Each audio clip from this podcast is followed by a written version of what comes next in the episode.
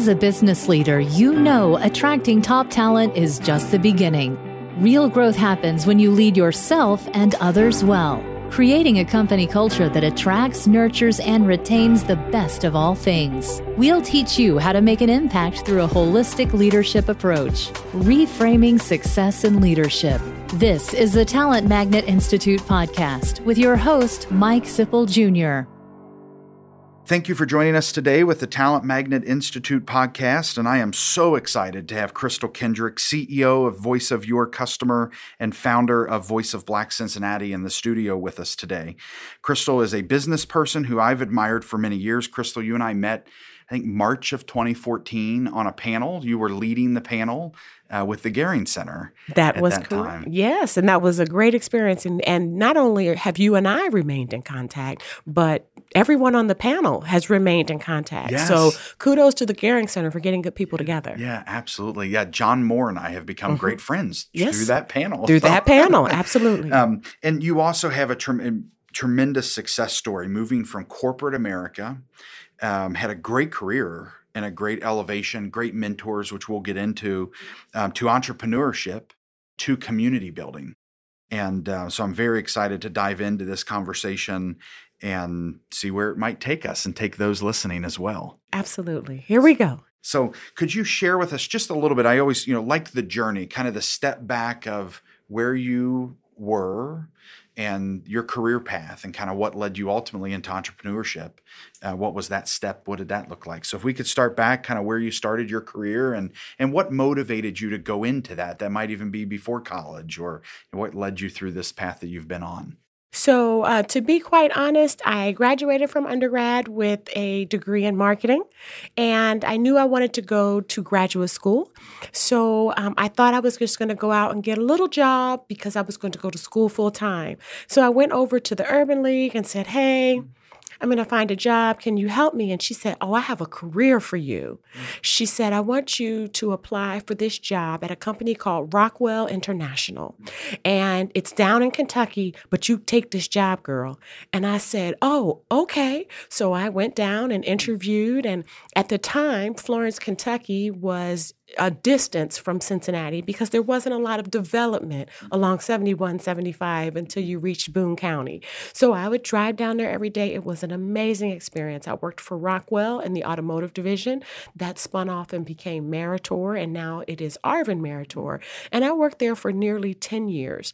And that was such a tremendous experience for me. I had great leadership, uh, great mentoring, tremendous opportunities, and I really developed my personal self in that role. I also spent nearly three years working internationally on international business development as well as um, preparing for Y2K. But, you know, I, I, got a little itchy and thought maybe I should try something new. And so um, I was offered an opportunity to work at a bank, a, a large hometown bank. And I did that for a couple of years, and it offered me, again, a totally different experience of um, a 24 by 7 operation and a multitude of other things. And that wasn't really for me either. So I ended my corporate career working in the wire and cable industry. In each of these positions, I ended as the um, leader, the second tier leader of a customer service division. Mm-hmm. And I always thought that I would retire as a vice president of customer service at some corporation. That was my goal. Mm-hmm. I never dreamed of becoming an entrepreneur. Mm. But, you know, 11 years later, I can look back at that experience and say, um, I was an example of someone that that leading the department in which I excelled was not a good experience. I was in customer service, inside sales, sales management, and I had great relationships with clients, increased sales, improved customer satisfaction, did all kinds of things for our clients, and they really loved us. Mm-hmm. Then I became a manager, over 70 or 80 people, multiple sites, sometimes multiple countries. And I went from helping customers every day and making making a difference in that way to leading and guiding 70 to 80 people that required me to really be an extension of human resources. I spent all of my time on performance evaluations, get well plans, employee conflict, terminations, uh, hiring, training, developing, and I really moved away from what I loved and what I was really good at, which was helping customers. And so I didn't do well in those positions, and I couldn't figure out why. And maybe I wasn't mature enough at the time to accept that. But I tell people today that was the worst decision ever. And all leadership opportunities are not great for you. I tell people to look at the tasks that they are assigned to do and ensure that whatever position they uh, aspire to reach that it is performing the tasks that they enjoy and not necessarily leading the tasks or doing other tasks. And so i can tell that story today because i feel good about it and i feel great about where god has led me. Um, but at the time, it was a difficult challenge. So at that point, I was doing some secret shopping, or I was doing secret shopping for some friends, and it was a hobby for me to to uh, do reviews for my friends who own small retail stores and franchises. And as I was doing that, people started calling me uh, when I was still working in corporate hmm. to be a secret shopper. And I said, Oh, okay. And then I became ill physically for a period of time. And during that time, the calls just started coming for secret shopping. Hmm. And I thought, you know, I was young enough and I was educated. I had finished all my education and my degrees. And I said, I'm going to try this. I have enough to live for two years. And if after two years I can't make it, then I'm going to go back into corporate. And, you know, the Lord blessed me so that um, I never looked back. Not to say that every year was a great year, but I was always able to sustain myself and grow and pay my staff. And now we are uh, more of a, a thriving company, not a fledgling company company, not an emerging company. We have clients all around the world, throughout the United States. I have staff and responsibilities, and it's just been a tremendous experience. Yeah, so mm-hmm. from that, I just tell you, it's okay to not do well in a position and it's okay to take time to figure out what you really need to do because your health, your well-being and your happiness are number 1. So the the journey and of seeing this need of secret shopping that's turned into what the voice of your customer does today. Can you share a little bit about how that went from kind of the a little bit more detail into where friends are asking you to all of a sudden this is a great business opportunity and all of the complexity that you lead today? So, secret shopping is and was and is fun, but I had to learn a couple of things. So, the first thing I learned is that um, larger corporations don't always call secret shopping secret shopping. And I couldn't figure out what was happening. And so I had two friends. One friend told me, Google the clients you want to to connect, with whom you want to connect, and see what they call it. And so, because I do a lot of work, we do a lot of work with government agencies, they call it things like discrimination testing and audit and compliance and deceptive marketing practices and uh, um, compliance. And so, I had to just change the vocabulary because it was all emulating the experiences of customers, but I was calling it something different. And so I had to one learn what the title of my work was and what the what kind of work I was doing and how it was being um, described or, or requested in different industries. That was the first thing I had to do. The second thing was I I struggled to find people who were doing secret shopping. And I had colleagues and other professionals who said, "You have degrees in marketing, you have international business experience in marketing and customer research and Six Sigma, the voice of your customer. I know you like secret shopping, but can you use some of these other skills that we know you have? So then I said, Oh, okay, I'll be glad to do the market research and the outreach and the other things that I knew how to do from my corporate job that I wasn't necessarily bringing to my company. So we became a three tiered company uh, with three focal, focal points. One was secret shopping, and it still is, and we still do quite a bit of deceptive marketing practices and things of that nature. The Federal Trade Commission and other federal agencies have been our clients. We've been deposed to federal court, and our findings have been used for judgments and a multitude of other things. So that's work I'm very, very proud of. We also uh, do market research, and as you know, we do focus groups and surveys, and we really engage people in an authentic way. Our clients always say, You get things out of people that we just don't get in other sessions. And so we really appreciate that. We use very different techniques and we find people where they are and we make them comfortable where they are and we really gather information that's used to make business decisions. And then the third thing we do is community outreach. And we discovered that it was very difficult for our clients to reach very niche markets that did not respond typically to mass media. And so we have developed strategies and plans to reach uh, different diverse markets, different subgroups, segments of, of business professionals, et cetera. Whatever that subgroup is, we have avenues and methods to really engage that audience so that we reach decision makers and influencers and not necessarily all of mass media. So those are the three components we have. Our business grew because I had the skills and people found that I weren't I wasn't wasn't using them, asked me to use those. And before I knew it, I had a staff of people and we never looked back. That's wonderful. That's wonderful. Thank you for sharing that journey. So, can you share a little? Are there individuals who, from a mentor perspective in the corporate world, that really reached out to you when you were traveling through the various career options you had that helped guide and encourage and inspire you to pursue great things and that ultimately you became a leader of three different organizations. Um, could you share a little bit about that? Absolutely. So, uh, you know, most of the people who shaped my career have been uh, probably three or three or four people, but the, the corporate individuals all came from Arvin Meritor.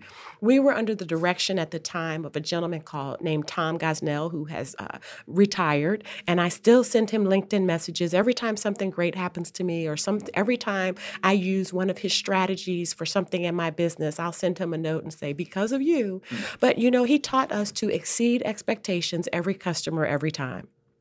He was also a, a, phenomenal leader in that he could identify talent within individuals. He he wanted people to grow through his organization, and he allowed his direct reports and others to. Um, to lead their individuals. He was really into employee development, career development, really meeting the expectations of the customer, putting the customer first. And that really set the tone for me.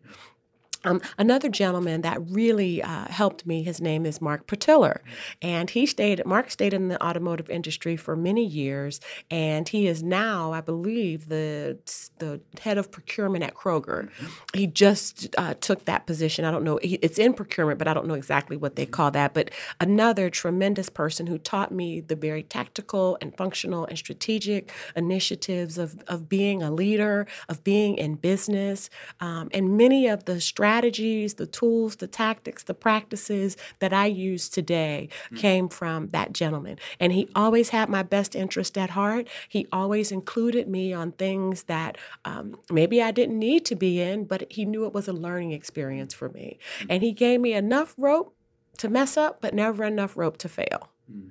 And these are two gentlemen that I have admired for years. And and there was another gentleman at Meritor. His name was Dave Olson, and he worked in uh, the automotive industry as well. I think he just retired. He relocated outside of the area, but he taught me the the art of the customer first and how to sell and engage with customers. And I just thrived. I thrived under all of that leadership.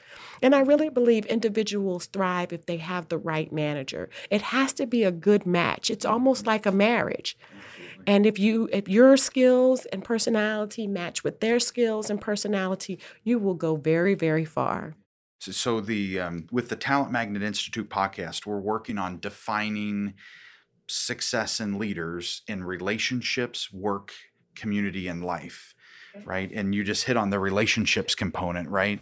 That it all of these areas intertwine so much and understanding people and how important that relationship and that knowledge is. You mentioned that uh, mr pertiller would include you in things that you may not see why you would be in that room. But he knows that developing because he knows you and knows your skills talents and abilities bringing you in furthers the trust that you have with him and vice versa, um, but also helps you elevate and helps you grow into an even stronger person, right? Um, and building those friendships internally and those trusting relationships. And as we know, so many corporate organizations. That's what team chemistry is all about. That's what understanding your corporate culture is all about. That's what understanding all of your people is about and how to motivate, inspire, and um, to get the most out of everything possible for the organization. Um, could you share a little bit on the community side? Right? So you're so involved in our community. You know, one of the things that went through my mind that I know when you're having a conversation, when I see you at a restaurant, whether it's at the Metropolitan Club or someplace downtown, I know that discussion you're in is important to our community. Um, and we've seen that with nonprofits that we've been on boards of or in search selection committees for new executives of where your name comes up with the work that you're doing in our in our community. And you and I have talked about some of those.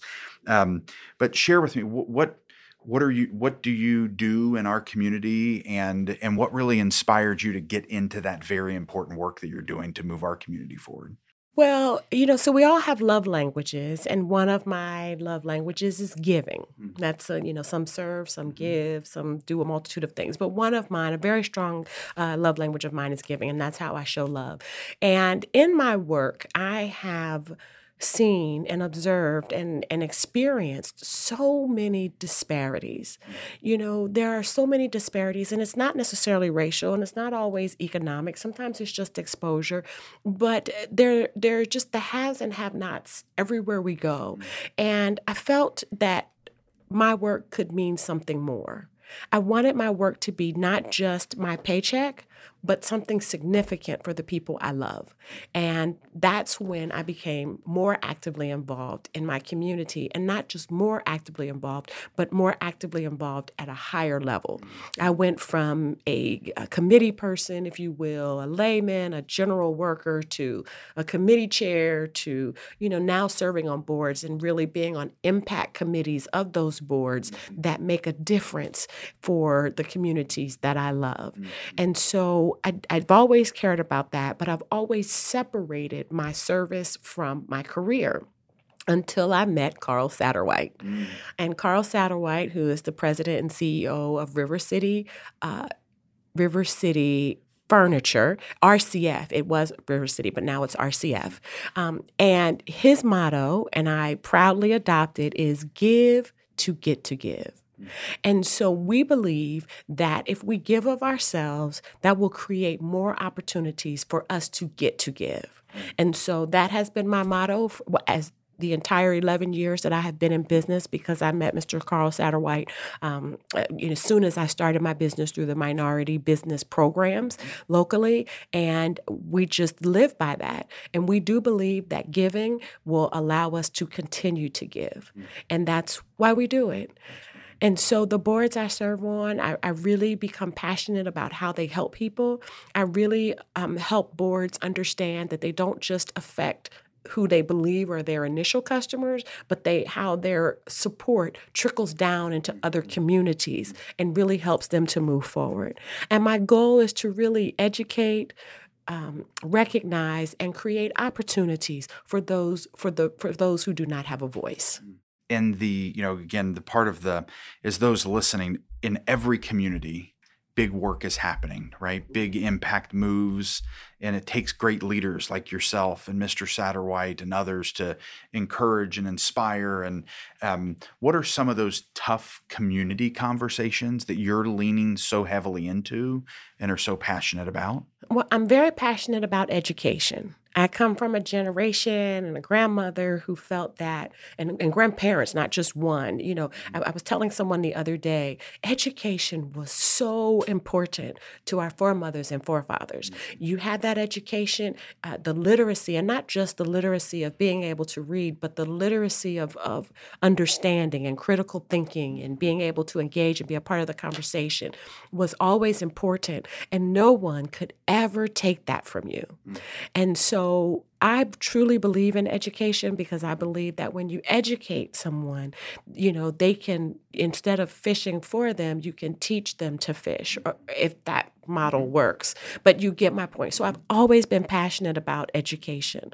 Um, I've always been passionate about um, opportunities. And there are so many opportunities, but I find that most people who have the opportunities don't really know how to connect and engage well with those who could most benefit from those opportunities. And so that's why I'm actively involved in those programs. But Um, you know, so education is really big for me, as well as, you know, health is pretty important to me now as well. I guess as I'm aging and I notice that my health and energy and those things aren't what they used to be. I can remember when we could get dressed in 20 or 30 minutes. That was a shower and all. Right. Now it needs a little bit more time. And so I do think that health is really important because I think that too many wonderful lives are altered, changed, or ended um, because they don't have healthy options. And it's the little things that we take for granted if we have the right resources. But there are people I met with, a, I did focus groups just this week in parts of Cincinnati. They don't have a dentist in their community, they don't have health care in their community, they don't have health care options. And little things like a cavity can now just become a debilitating speech problem and uh, you know broken bones or you know small things that many people would have corrected and easily repaired are becoming um, a challenge for them. And so that's pretty important to me as well. But health and, and jobs and education, those three things, really important and major part of the community side, Voice of Black Cincinnati. Can you share a little? How did that come about? What is that to those listening? Um, can you share a little bit about that? Sure. So endeavor? in uh, in our area, and as I'm finding in many other cities, especially sure. mid-sized cities, uh, not the largest cities, but more mid-sized cities, are really struggling to um, to create media in their town that recognizes educates and creates opportunities for diverse populations. Unfortunately, many times when diverse people appear in the news, in the general news, it is because of crime or sports. It's not necessarily uh, for recognizing businesses. It's not necessarily for as many accomplishments, and so we've we've struggled in that way. And as a marketing and outreach uh, expert, I found that it was easier to go directly to the audience than to spend all of my time trying to convince mainstream media that this is a good story. Mm. We have great things happening in the African American community as well as the Hispanic community, as well as the Asian community. There are galas and uh, fundraising events and hundreds of thousands of dollars of scholarships and all kinds of things that could benefit our community, but it doesn't make mainstream mainstream media news and people don't really know how to find it. The other thing we were discovering in our region is that our companies and corporations and our universities and all of these people were really trying to attract and retain diverse populations in Cincinnati. But we found that these diverse populations could not assimilate with their culture because there wasn't a place for them to go to find out what was happening or where they could find the culturally relevant services and products that they requested. So they never kind of fit in. And so hopefully our website not only creates opportunities for residents who are here, but it also creates opportunities for visitors and um, uh, transfers and transient populations and people who are in Cincinnati for either a short period of time or to, to move their lives.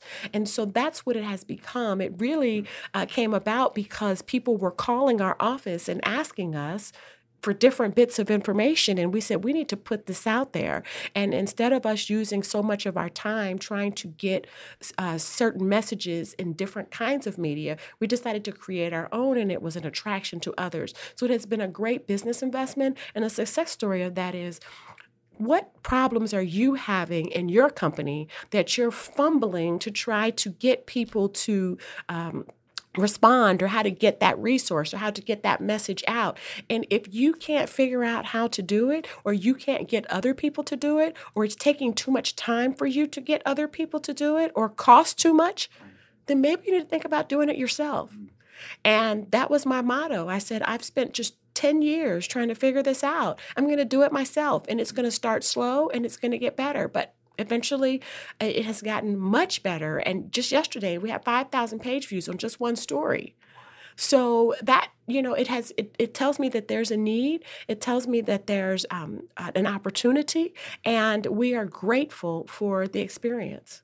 Congratulations on taking the journey and the bold move yes. to create. It's not easy to see that right? For many, Yeah. that here's an it's going to take me so much work to ever get anyone to change. I'll just create it myself. I'll just right? Create it myself. Of resources, yeah. Yes. And I, and I would encourage our listeners to, to really again think about what problem you're you're facing at work or, or in life, but I'll, I'll use work. What problem are you facing? What vendor isn't supplying? What customer isn't doing? What uh, you know, so computer system doesn't work, you know, and take matters into your own hands. And it might not be perfect, but at least it's going to be a start. And if you can aff- afford the investment, keep going. Mm. Keep going at it and figure out how you can have greater control over the things you need to make your customers happy. Because at the end of the day, the whole goal is to make our customers happy. Mm. And so if you if any impediment of making your customers happy, you need to take that matter into your own hands.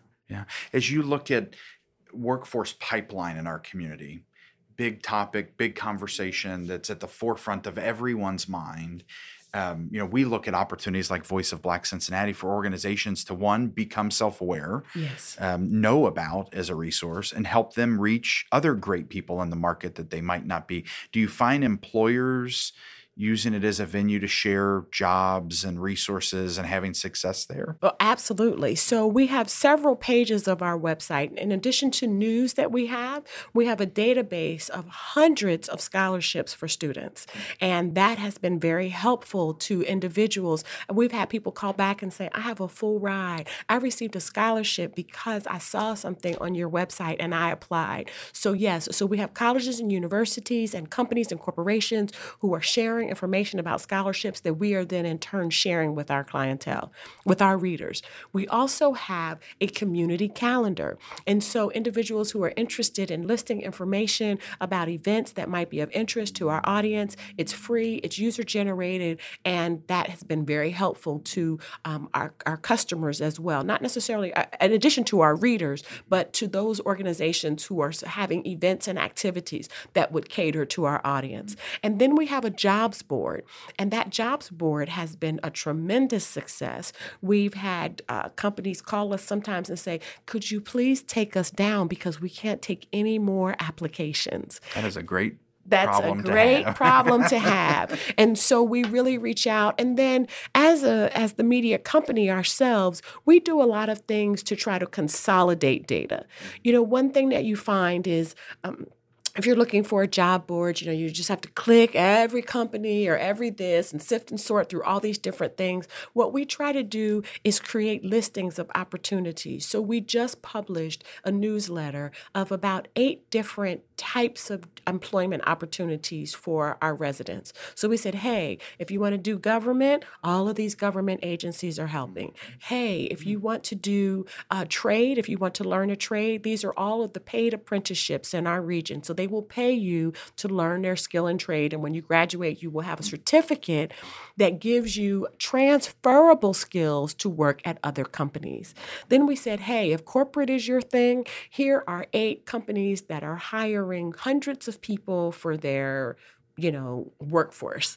And then you know we went down to say if you're looking for new careers if you're looking for um, uh, retirement or part-time careers we had jobs for youth. We had jobs for felons which is a big industry um, today because if anyone has a record they can't get a job. But there are hundreds of companies that are very felon friendly. And so when we categorize those things it makes it so much easier for the readers uh, and our viewers to see, absorb, and apply. And so that's why so many of our clients, uh, our, our corporate clients who put their jobs on our board, are very pleased with the success of their advertising dollars because we go directly to their audience and we turn that message into a way that really relates to the persons that they're trying to attract.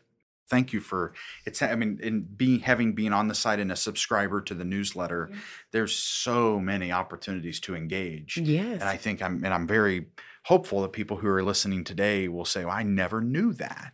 And now i'm going to go and hopefully you get phone calls that say boy, we could really use support. And we have apprenticeship programs. We would love to engage yes. with your audience and with the audience abroad who are following the Voice of Black Cincinnati. So thank you for doing that. You know, it's so ironic. Uh, there was a trade fair uh, for uh, uh, a job fair for trades, and someone called and said, "Hey, we're just going to put our advertising in, you know, whatever happens." And so we did that, and we shared it on social media. He called back and said, "In two hours, you far exceeded." He said, "You exceeded our expectations by five times in just two hours of the post being up." So it really does work, and if you really work with with companies um, or with media outlets that can really show you tangible results, I think you'll get really good results.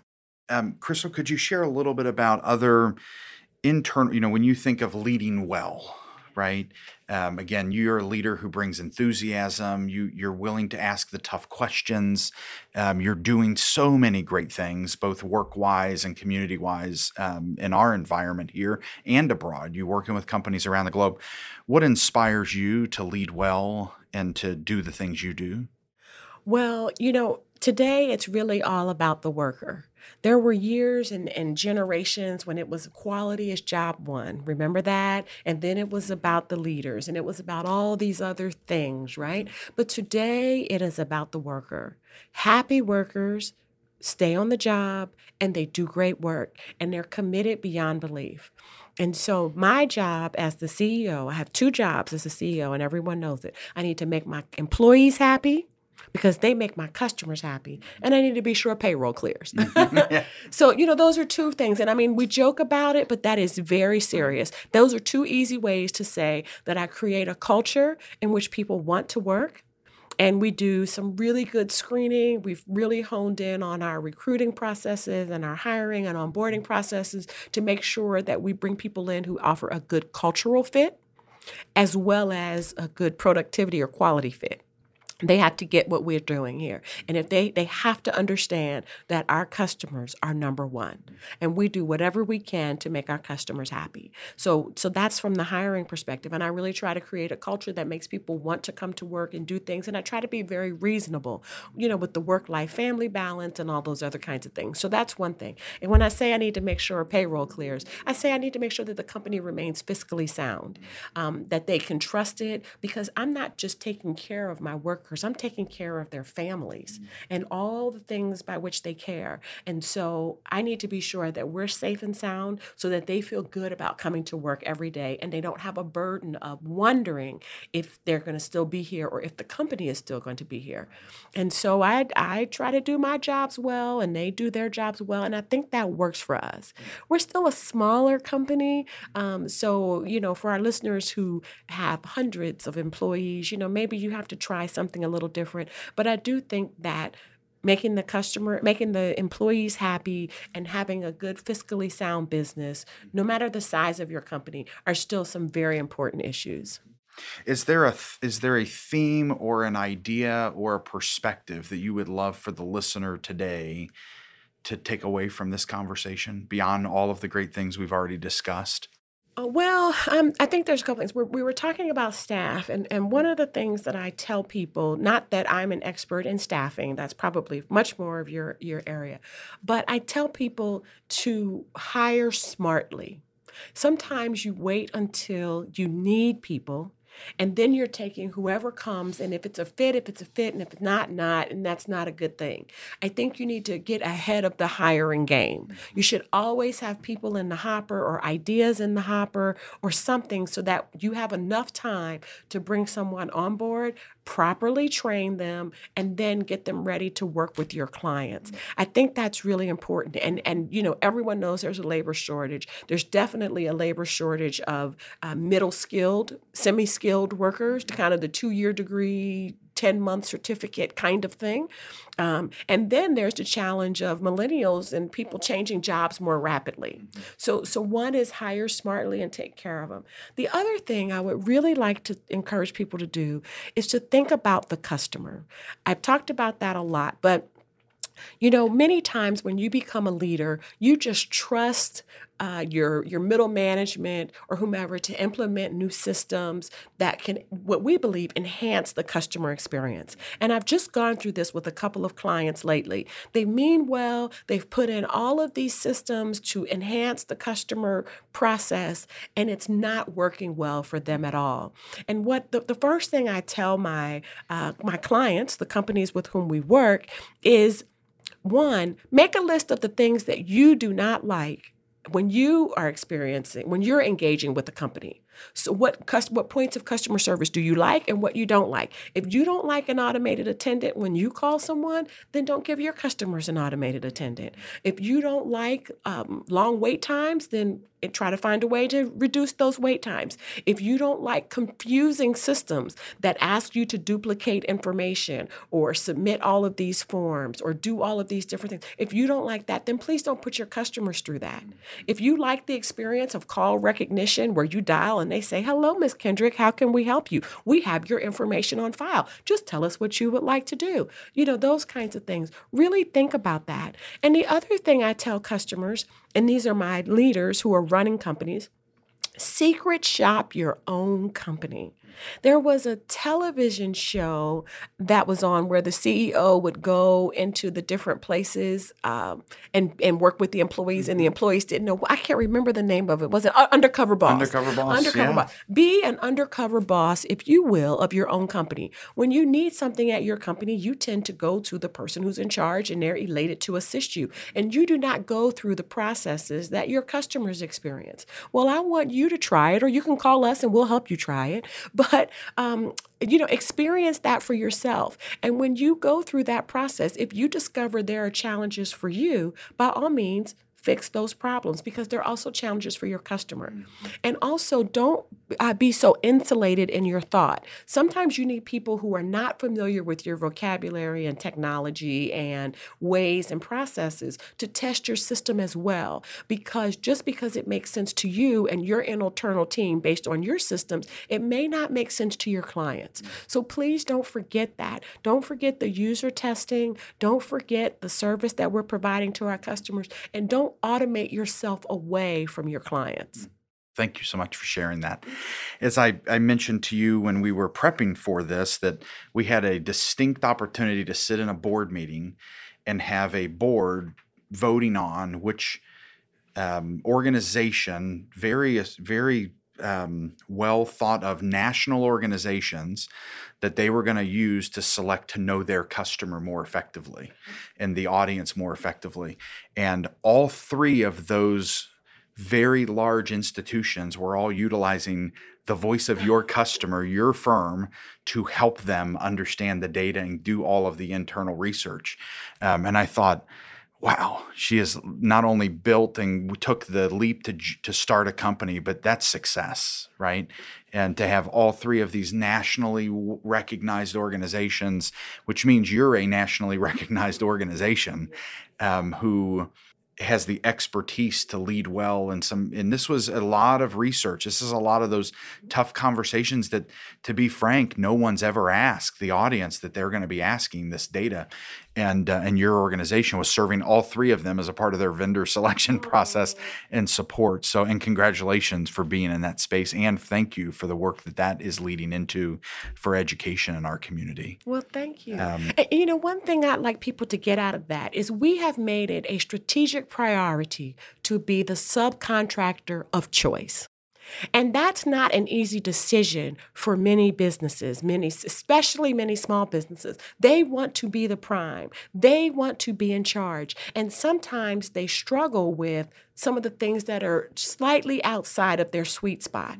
We've decided to stay in our sweet spot and be comfortable where we are, growing incrementally. As I mentioned, we, we've brought, brought the website on, et cetera. But we have worked really hard to become the subcontractor of choice. Mm. And we are now bringing credibility to prime contractors because people know our work. And that has been a very profitable mo- model for us because we spend more of our time doing billable hours and work than we do preparing proposals and meeting with large clients. And not to say that we don't do those things, but we have a, a bucket now of rock solid work because we have made it a strategic priority to be a subcontractor.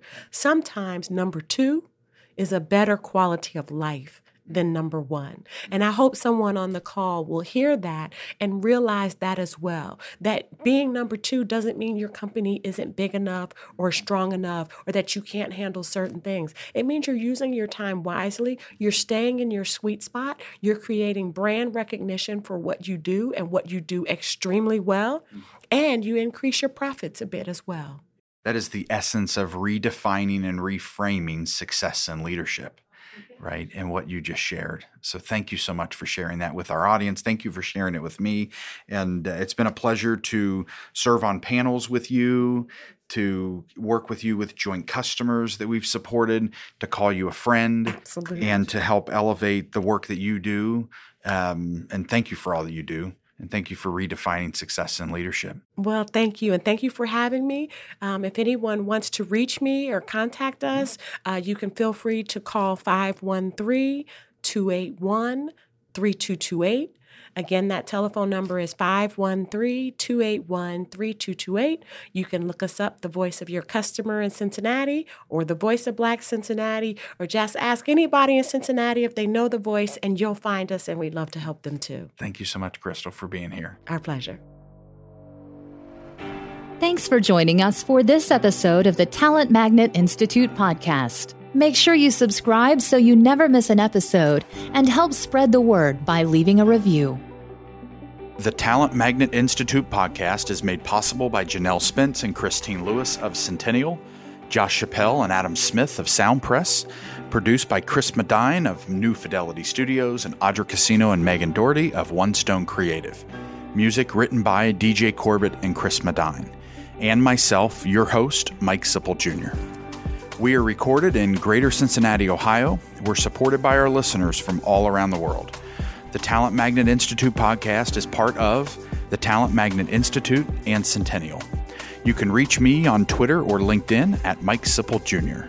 Find us in your favorite podcast app, or you can visit us online at talentmagnetinstitutepodcast.com to subscribe, leave a review, and share with a colleague. Thank you for joining us on the journey of developing leaders to succeed in relationships, work, community, and life, reframing success in leadership.